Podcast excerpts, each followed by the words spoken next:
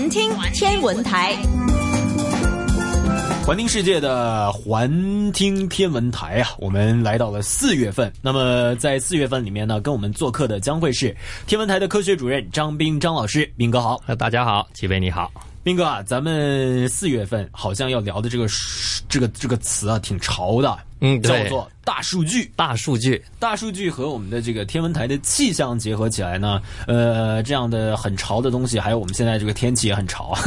天气潮湿了，非常潮的东两样东西，它们结合起来会是怎么样的呢？什么是天气大数据？气象大数据？气象大数据，大数据这个名字这么潮，大家都知道是什么了，是吧？是 big data。对，没错，它就主要就是一个大，嗯、那么大。大牵涉的问题就是一个是多啊，一个是广。它这个就就像我们最近几年就很流行的这个什么什么云，什么什么云。对对对对对啊，云计算什么什么什么啊，是啊是。我我就看过一个很挺挺搞笑的一个图画，就是其实大家说其实没有什么云。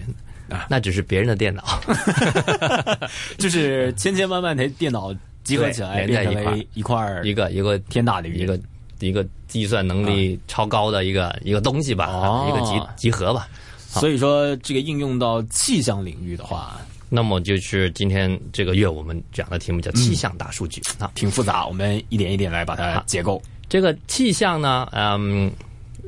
有人也这么说过，就随着大数据比较流行吧，哈，对，这个气象问题。其实它本身就是一个大数据的问题。嗯啊，怎么说呢？怎么来呢？就是这个气象需要计算，我们做气象预报也好，或者只是做分析也好，对，它需要的呢就是很大量的数据。什么数据呢？啊，观测数据，啊、或者是预报的数据，比如说这个。云层里面这个雨点的后面这个这个对体积、温度啦、温度啊，啊地面上我们现在嗯嗯，全世界吧哈，各个气象机构每天规定时间，世界协调时、啊、世界协调时对零零啊零六一二这个标准时间呢，它会做一个观测，是就是每一个站点的各种气象元素，有风啦，有温度、湿度、气压呃等等这些呢就。全部做一次观测，然后就做一次分享。嗯，嗯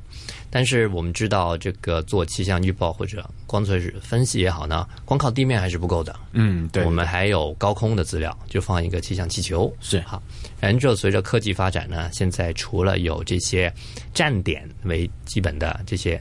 量量测量数据之外呢，我们还有卫星，嗯，还有雷达，嗯，啊，这个数据加起来，它本身已经是够多的。对，啊。这个多到一个什么程度呢？以前呢，在没有卫星之前吧，哈、啊，嗯、可能我们说就是你一个硬盘啊，还可能装一两个月的资料。对，现在呢，我光一个小时就可能一个硬盘已经装不下，一个小时已经说多少 T 多少 T。这这些数据除了从这个卫星上面来，还有还有就是雷达，雷达还有雷达，而且卫星呢，啊、现在他们做卫星越做越神奇了，是就是不止一个通道。就是你可见光啊，有红外光，嗯、红外光它有不同的呃光谱的波长，哦、然后还有水汽通道啊，这个呃等等等等了、啊、哈，是无线电波里边整个频谱很多的一个波段，每一个波段它都有一个可能是整个地球的一个观测，嗯，嗯呃，你可以想想它。数据量有多大？呃、我我很好奇啊，就是这种这种数据它是什么样的方式是？是比如说我们的一些可能的文字，还是一些照片，还是一些什么样的形式？你基本上可以把它干成是一个照片啊、哦、啊！但是它当然实际上它是卫星上面有些探测装置，它是做一个扫描的，嗯、就是可能由西向东，由南呃由北向南这样一个成像一条条扫描线啊，嗯、然后把这个扫描线结合起来做一个成像哦。就是一般卫星现在。比较好的可能有这个水平分辨率是一公里，嗯，啊，你想想一个地球它半径六千多公里，你每一公里都扫描一个的话，它你光六千多张一张照片，一张照片都已经有好几百万了，好几百万的像素还是什么？好几百万的像素，好几百万的像素，对，好几百万像素我，我哎，我也我也猜不出来它多大的，但但是就这么多的数据。怎么储存呢？往哪儿放呢？硬盘码他们一般还是传到就靠卫星传到地面站，还、啊、只有地面站有的是在分发。是、啊，如果我们比如说天文台有自己有设备呢，就直接从卫星收那个卫星上面的广播。哦，嗯、这样，然之后我们就把它存起来。哦，现在呢，因为处理方面呢也是很紧张，是它二十四小时都有数据嘛，嗯、我们收到就。呃，能做的就变成变成某些产品是啊，但是还没能做的呢，就可能先把它存起来，做一些这个研究工作，哦、看看怎么样抽取一些。哇，那那天文台这个很大一部分开支都应该是花在了购买移动硬盘上面，或者这些固体硬盘什么的。固体硬盘太贵了，太贵了，太贵了。不过它是比较快啊。哦，这个这个问题就是你想想，就是数据怎样产生，这、就是第一个问题了哈。嗯产生了之后怎么处理？嗯、怎么处理？对于这么大量的数据，我们就海量数据吧。怎么分析啊？你第一个想的就是，先不是说分析，对，是怎么样把它接得住？但每秒钟这么多数据，我刚刚才你说、啊、说的就是这个问题的症结。什么叫大数据呢？就是当你思考处理它的问题的时候，你第一件事想的不是怎么去 handle 它，嗯、而是怎么去。把它存起来，就就是就是一大团这个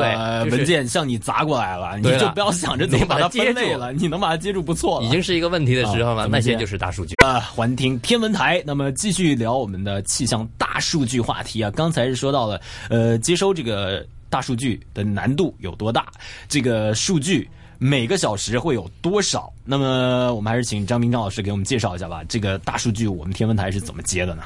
我们接刚才说的是卫星哈、嗯，除了卫星之外呢，还有一个就是雷达。雷达，雷达它比卫星呢，可能这个更新的频率还要高一点啊。不过它当然这个雷达，因为我们覆盖范围还是没有卫星这么大。嗯、天文台自己本身呢，有大概三四三四个雷达吧。是哈，呃。呃，这是我们应付我们基本上业务运作可以还足够的，嗯。但是如果比如说考虑说内地吧哈，呃，或者美国吧哈，他们一些大的国家呢，它有雷达网，对，雷达网说的就不是一个了，可能是说呃几十个雷达，是它连在一块儿，那你每分钟要处理的数据就更加多了，嗯。它也是嗯、呃、一个很庞大的数据量，因为雷达要做的呢，它不是像卫星在高空向地面做一个鸟瞰的一个一个观测就算了。对，雷达呢，它是要做一个三维的扫描，是就是不同高度，是除了水平位置之外呢，它不同的高度它都要做扫描，所以它是得出来的数据呢是一个三维的一个空间上面的，就更多了，就多一倍，多了一个维度啊。呃，不过雷达呢，它的资料呢就比较呃。容易做的呢，就是它直接量多量量的就是降水，哦，它可能没有卫星那些不同的光谱的频率，你可能还做一些抽取啊，做一些差、呃、演算啊，才可能得到你想要的资料。就是你基本上拿到这个数据，基本上就可以知道，基本上就可以用了。有没有降水？我们现在做那些短期的预报，也就是看雷达上面这个雨区在哪儿。对，大家很关心的一个，然后就是这个今天下不下雨，明天下不下雨，什么时候到香港这样的，这个就是。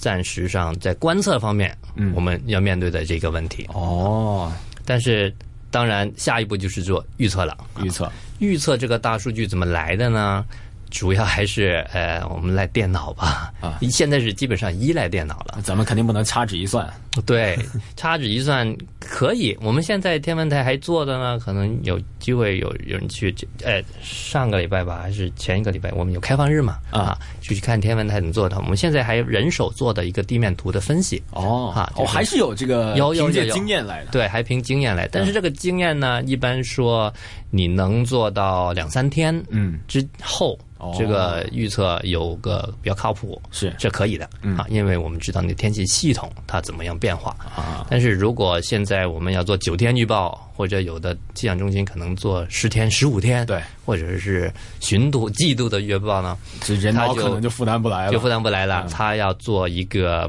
呃电脑的模式啊，它就把地球模拟出来，嗯、啊，而且一定要是整个地球做，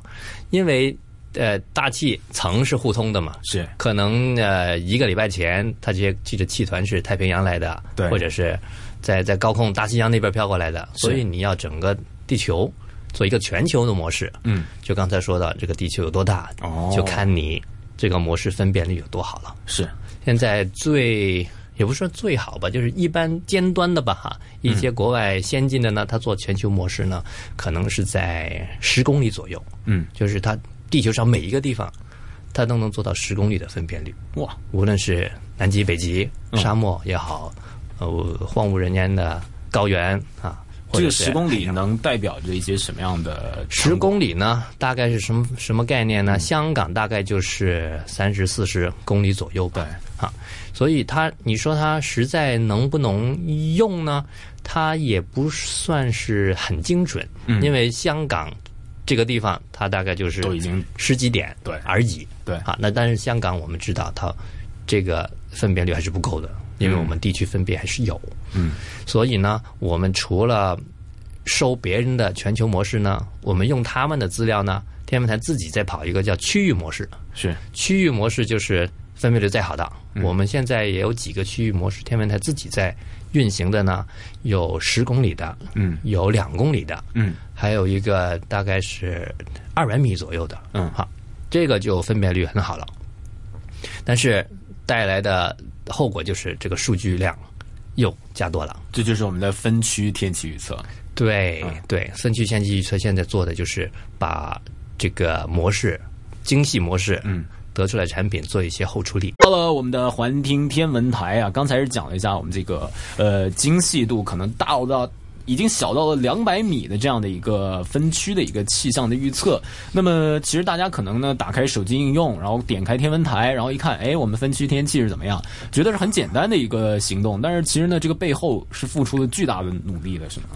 它是要很多的呃，首先是硬件方面吧，是它电脑的很大的计算量。嗯，在软的方面呢，你就要程序去配合，是因为直接靠模式出来的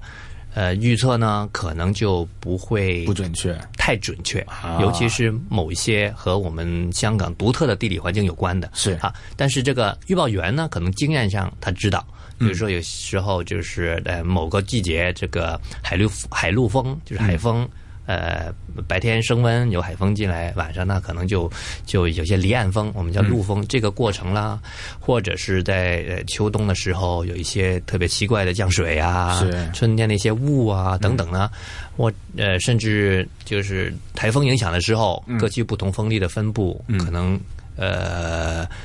不一样，就是特别和香港的这个。地形啊，嗯、呃或者建筑物啊等等，甚至是有时候晚上，嗯，呃我们说辐射冷却，就是风比较小的时候，各区的温差会不一样，因为有的地方可能空旷点，哦、散热会快一点，对，有的它热岛效应，或者是有的时候它本身植被或者它那个建筑物用的材料，嗯、或者是有水没水生态上面，对对对对，嗯、这些土壤啊等等呢。呃，它有有影响。这个模式呢，呃，将来是相当复杂。将来呢，可能会做得比较准，但起码现在呢，它没有办法完全可以反映出来。哦、嗯，所以我们还要软的方面要做一些叫后处理，是啊，做一些回归分析啊，就把那个模式出来的资料再修正一下。这个修正本身已经是一个、哦、可能是一个大数据的问题了。嗯，因为模式。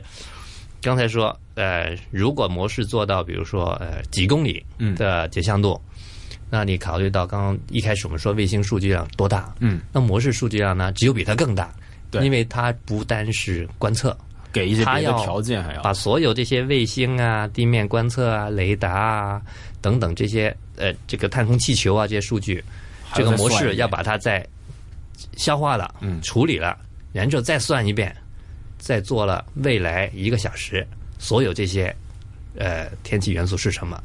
第二个小时是什么，第三个小时是什么，嗯、所以它每跑一次呢，你可能用未来几天，嗯，每一个小时对都有一套这样一个三维整个大气的一个呃一个气象要素的预报。呃、咱们都知道这个电脑跑运算是需要时间的，嗯，就像这样的数据我们算起来电脑。时间会用多久？会不会算出来的时候已经一天一夜了？这些数据已经没用了。如果这样说吧，如果我们用一般家用的电脑，嗯，那他可能你要做一天的预报，他可能要跑几天。啊、所以这这个我们经常说什么超级电脑啊那些呢，呃，它一般的用途呢就不离是两三个哦，国家安全是啊，它要做大量的这个可能手指纹呐、啊、可能身份呐、啊、等等的关联。第二就是呃核子核核武那些模拟。因为你现在不能做核试了嘛，用电脑去模拟，对对对，要不呢就是做气象预报哦啊，另外像一些做什么股票分析啊等等的，这些都是大家处理很大量的资料，而且要有一定时间内完成是啊，所以气象呢，呃，基本上你看什么超级电脑那些排名呢，嗯，可能它有一相当一部分呢，它是用来做这个气象的工作的。哦，咱们天文台用的超级嘛。